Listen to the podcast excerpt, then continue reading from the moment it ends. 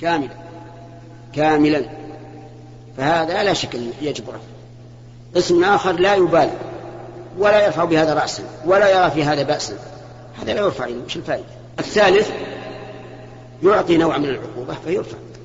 حتى لو كان مخالف حكم الشرع. إيش؟ حتى لو كان الحكم لكن نوع عقوبة هذا. يعني أيما أولى أن يعاقب نوع عقوبة ويشتهر عند الناس أنه عوقب لأنه فعل كذا وكذا. أو أن يسكت عنه يفعل ما شاء ويقتدي به من شاء.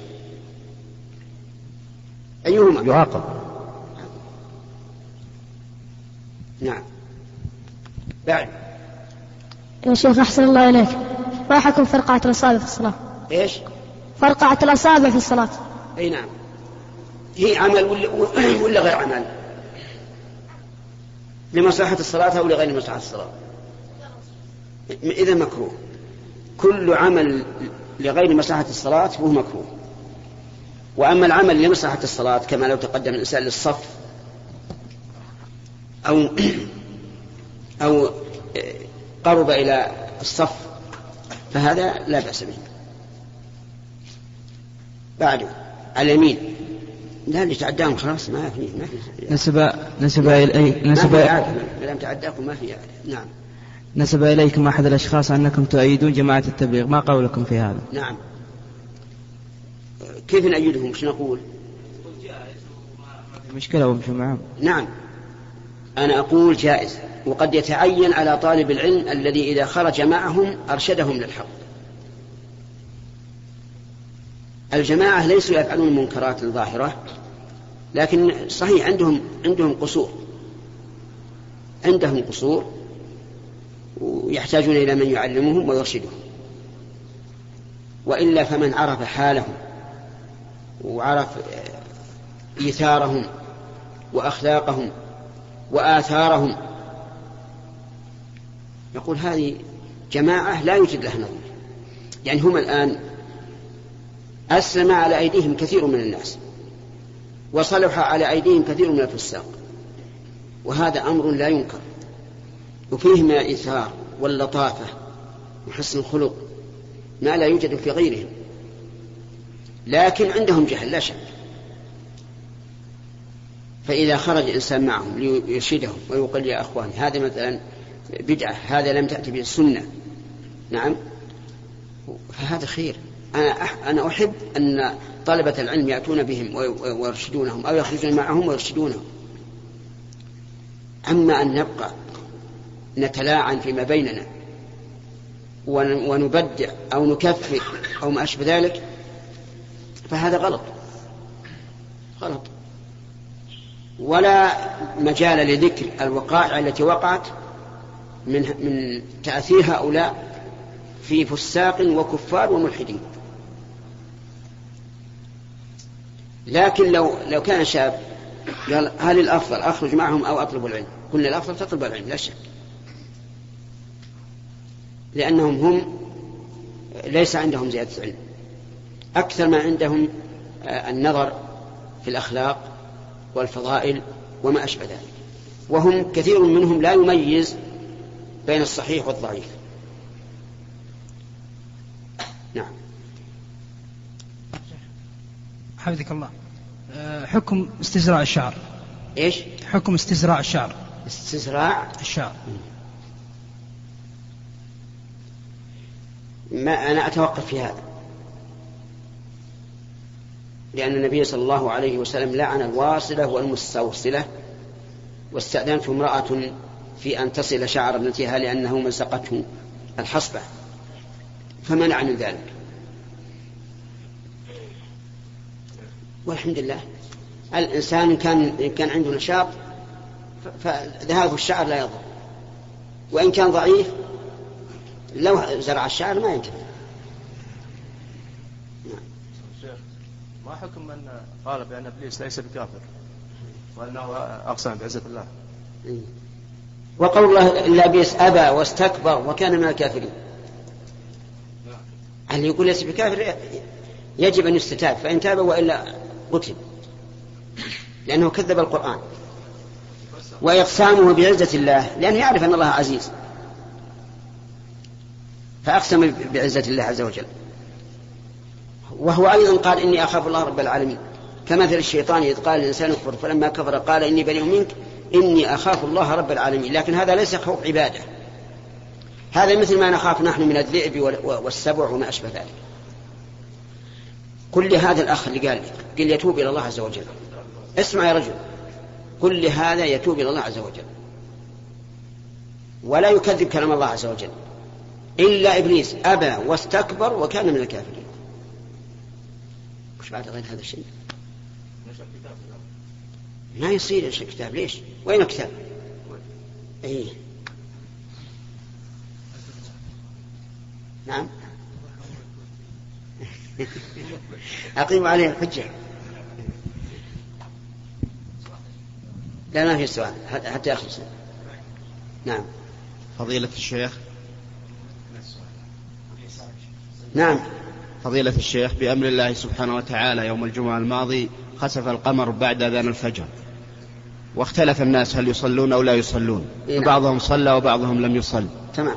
و و وإذا, خ وإذا كان القمر طالعا في النهار في الصباح أو في المساء وخسف هل يصلي الناس أم لا؟ طيب. تجدون وفقكم الله. أي نعم. هو القمر كما تفضلت خسف بعد طلوع الفجر. فعلى من يرى. أن ذوات الأسباب من النوافل لا تفعل في وقت النهي ورأى أن النهي يدخل من طلوع الفجر. يقول يحرم أن يصلي لأن هذا وقت النهي. وهذا هو المشهور في مذهب الإمام أحمد بن حنبل رحمه الله. ومن يرى أن أن ذوات الأسباب تفعل في أوقات النهي يقول يصلي ولو بعد طلوع الفجر بل ولو بعد صلاة الفجر. لكن بشرط ألا يخفي النهار ضوء القمر. فأما إذا انتشر النهار وصار وجود القمر وعدمه سواء سواء فإنه لا يصلي. لقول الله تبارك وتعالى وجعل لقول الله تعالى وجعلنا الليل والنهار آيتين فمحونا آية الليل وجعلنا آية النهار مبصرة وآية الليل هي هو القمر كما فسره بذلك مجاهد وغيره. وهو لا يمكن أن يكون له أثر إلا إذا كان آه، الجو إيش؟ مظلما. أما إذا على آه، ضوء النهار فلا يصلى. هذا القول هو أرجح الأقوال وأعدل الأقوال. على أن بعض أهل العلم يقول أن صلاة الكسوف فرض كفاية وهذا هو القول المتعين أنه لا يجوز للمسلمين تركه. والأفضل أن تصلى في الجوامع أيضا. ولذلك صلاتها يجهر فيها حتى لو لو كان ذلك في النهار إذا كسبت الشمس. لأنها صلاة اجتماع وصلاة الاجتماع كلها أن يجتمع الناس في مكان واحد. نعم. الله إليك شيخ. بالنسبة ل فهمت القول الراجح ولا ما فهمته؟ نعم. بالنسبة لزمزم الذهاب إلى زمزم هل جاء في أعمال الحج أم في العمرة أم في كليهما؟ كيف؟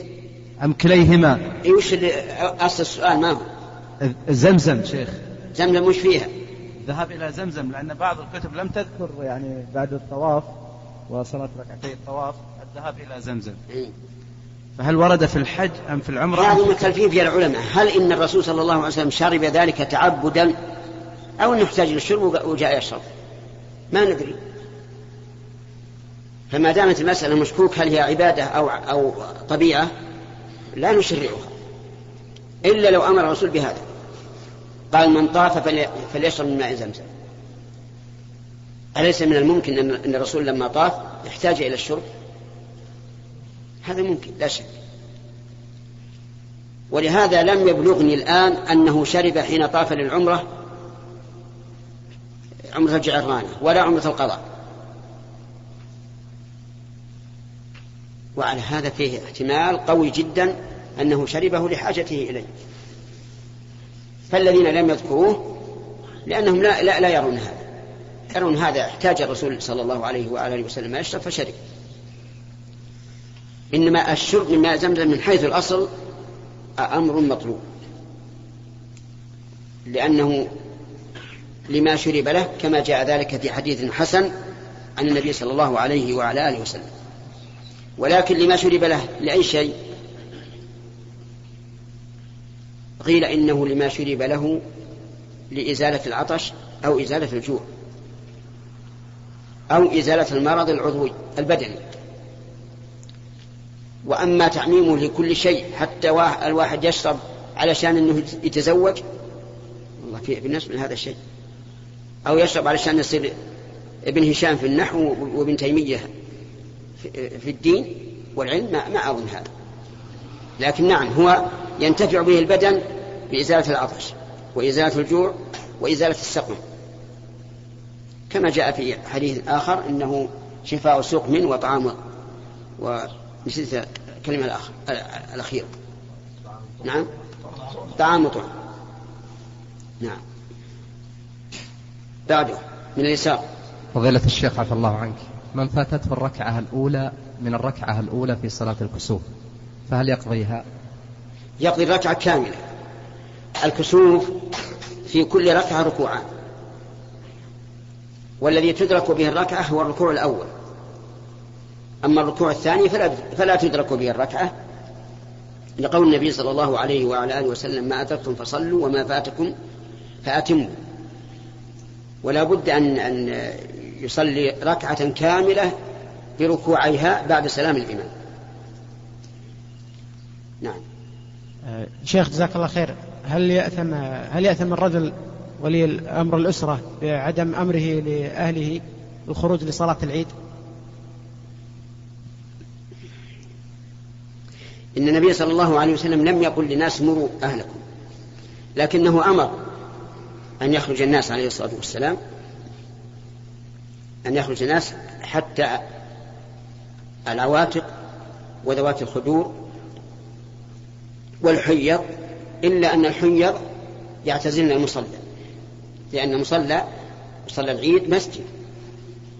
ولذلك يسن للإنسان إذا دخل مسجد العيد أن يصلي ركعتين إذا لم يكن الإمام قد حضر. يصلي ركعتين تحية المسجد.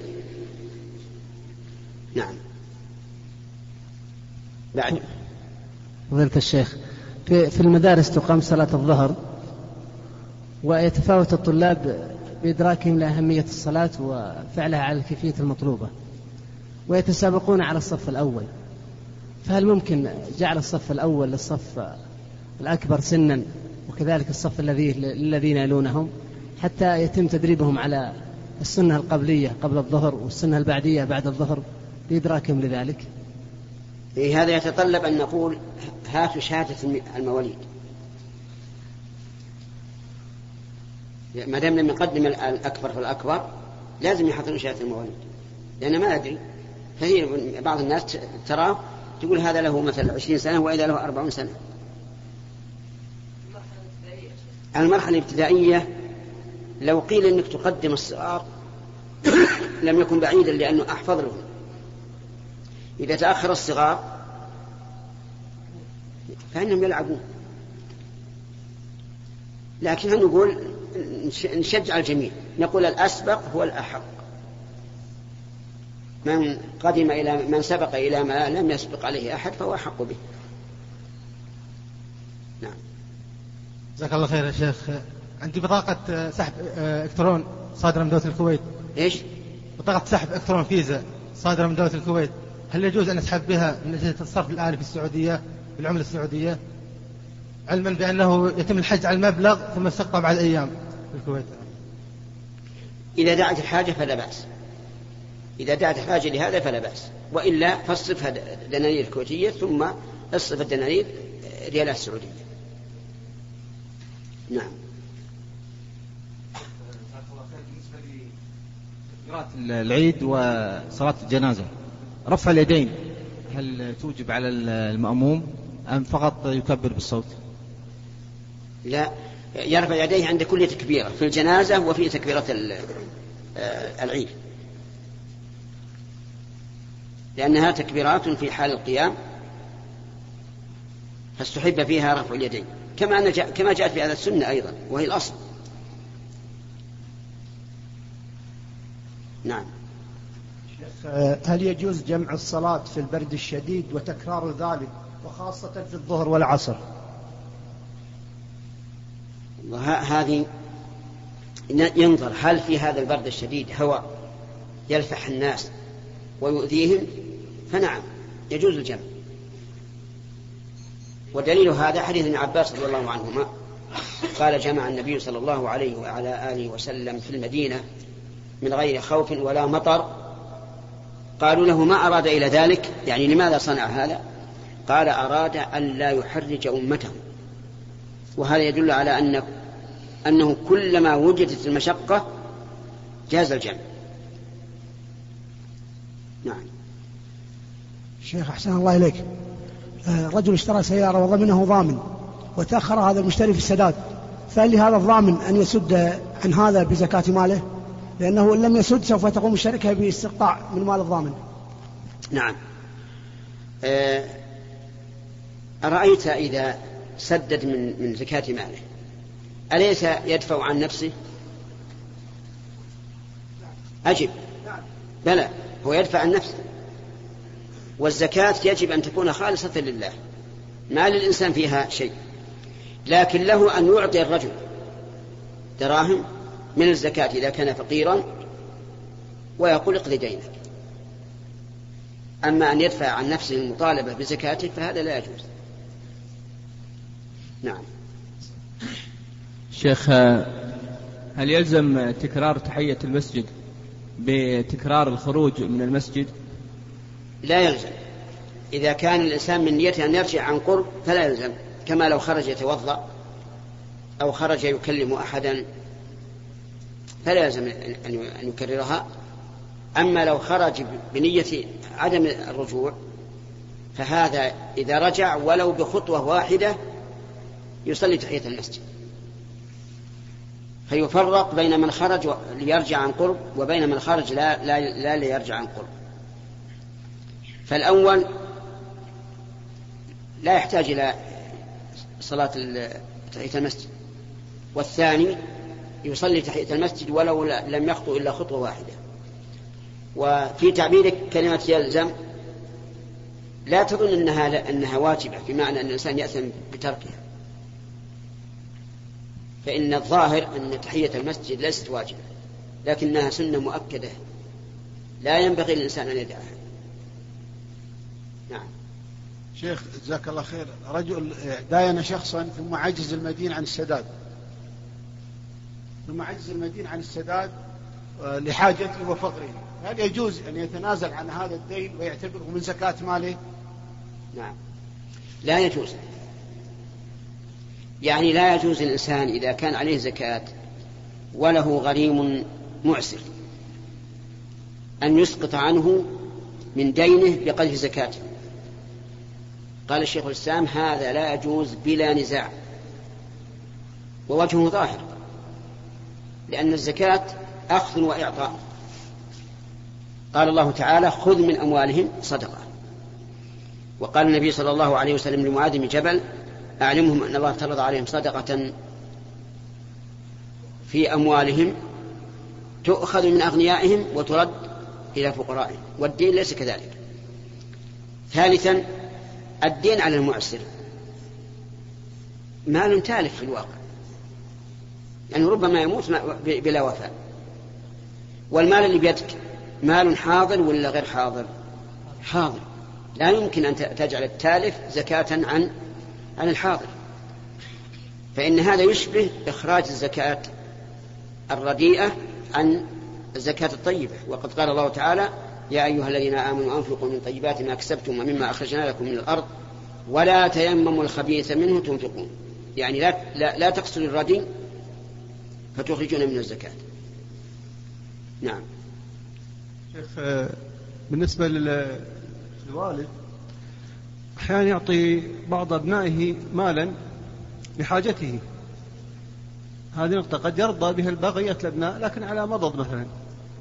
هذه نقطة. وقد يعني يعطي هبة هكذا يعني للصغير مثلا. يراه يحتاج دون غيره. لأنه الصغير كونه عندهم بعض المال وهو لا عنده ليس عنده شيء. هذه الأمور يعني كثير من يتحرج منها. قد يقع فيها ظلم لكن هذا يحدث. يفضل ولد على ولد لحاجته أو غير ذلك. ما قولكم بذلك. الواجب في عطية الأولاد أن تكون بالعدل. بحديث بشير بن سعد. حين أعطى ابنه النعمان ابن بشير ولم يعطي بقية أولاده فقال النبي صلى الله عليه وعلى آله وسلم اتقوا الله واعدلوا بين أولادكم. والعدل بين الأولاد أن يعطي كل واحد منهم ما يحتاج إليه. فمثلا هذا الولد طالب يحتاج إلى كتب يحتاج إلى أجرة للمعلم فنعطيه وإن لم نعطي إخوانه لأن إخوانه لا يحتاجون. هذا ابن يحتاج إلى تزويج ما عنده فلوس. فزوجناه. زوجه أبوه. لا يلزم أن يعطي إخوانه مثل ما أعطاه للزواج. يلزمه إذا بلغ إخوانه النكاح أن يزوجهم إذا كان عنده شيء. ألم ترى أن الإنسان يكون له ابن وبنت الابن يحتاج إلى غترة طاقية.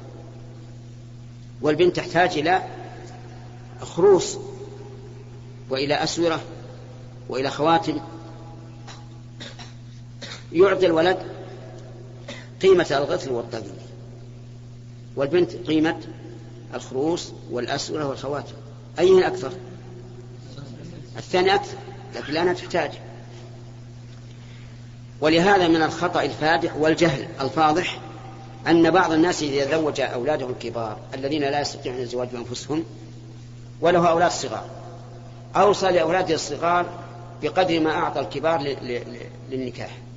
وهذا غلط. حتى لو مات فالوصية لا تنفذ. ويعطى ما أوصى به للصغار يعطى يدخل في التركة ويقسم على فرائض الله.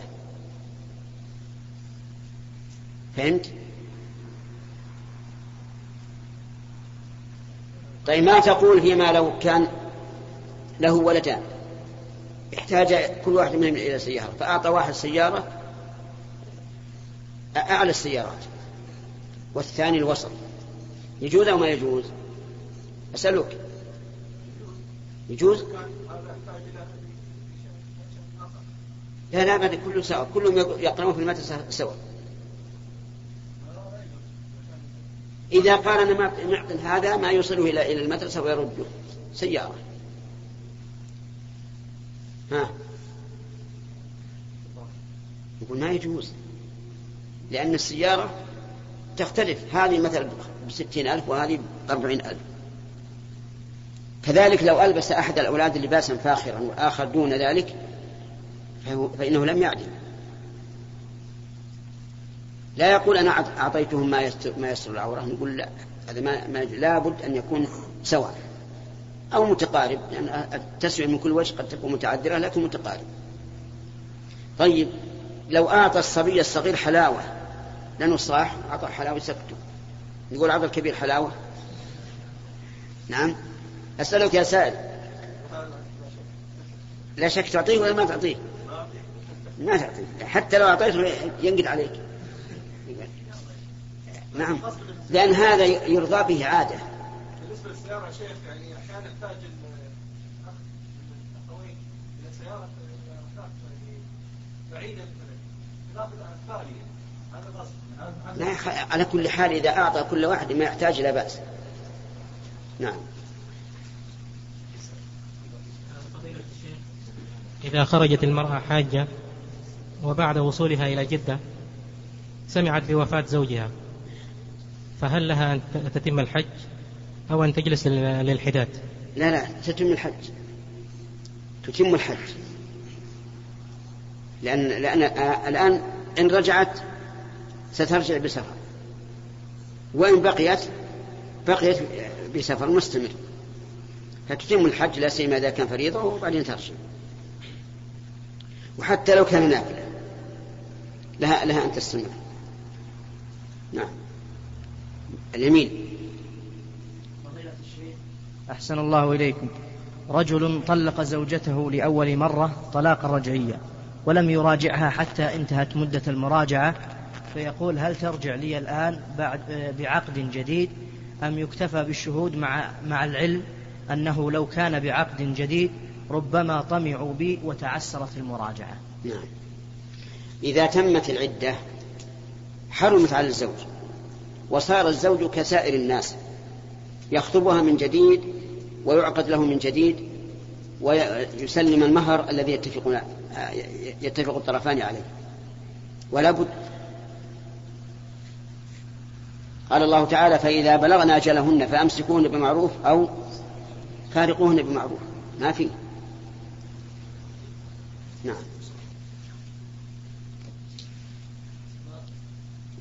ما رأي فضيلتكم؟ هل وسائل الدعوة توقيفية أم اجتهادية؟ حكم الإسلام في الأناشيد. وش معنى وش معنى وسائل الدعوة؟ يعني وسائل الدعوة يعني في موضوع الأناشيد الآن أصبحت كوسائل دعوية يعني. بيأخذها الشباب يعني يأخذها يعطوها للشباب الآخرين يعني باب هدايتهم يعني. شيء. وعلى كل حال الدعوة إلى الله عز وجل بأي طريق. لكن من المعلوم أن أفضل ما يدعى به الناس كتاب الله وسنة رسوله صلى الله عليه وسلم. يا أيها الناس قد جاءتكم موعظة من ربكم وشواء لما في الصدور وهدى ورحمة للمؤمنين. هذا أفضل شيء.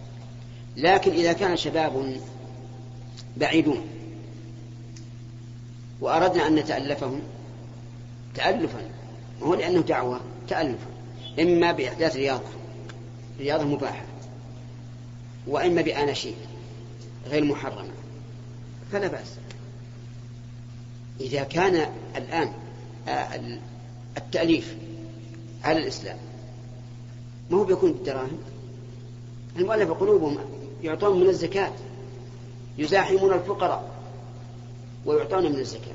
وهي مال. لتأليفهم.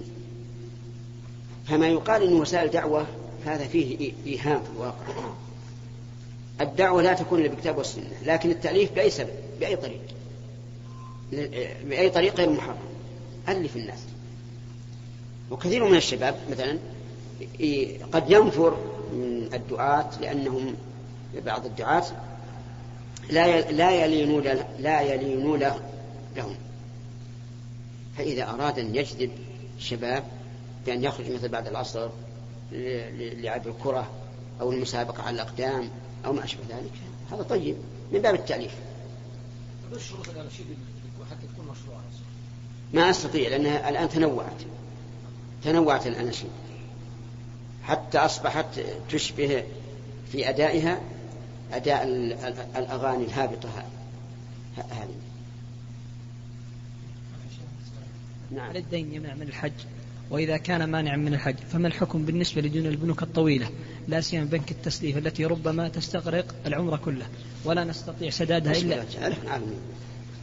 الدين إذا كان حالا مقدم على الحج. إذا كان حالا فهو مقدم على الحج. لسبقه وجوب الحج. فيوفي الدين ويحج وإذا لم يكن عنده شيء بعد وفاة الدين ينتظر حتى يغنيه الله. إذا كان مؤجلا نظرنا إن كان الإنسان واثقا من نفسه أنه إذا حل الأجل يصدقه فإن الدين هنا لا يمنع وجوب الحج. سواء أذن له الدائن أم لم يأذن.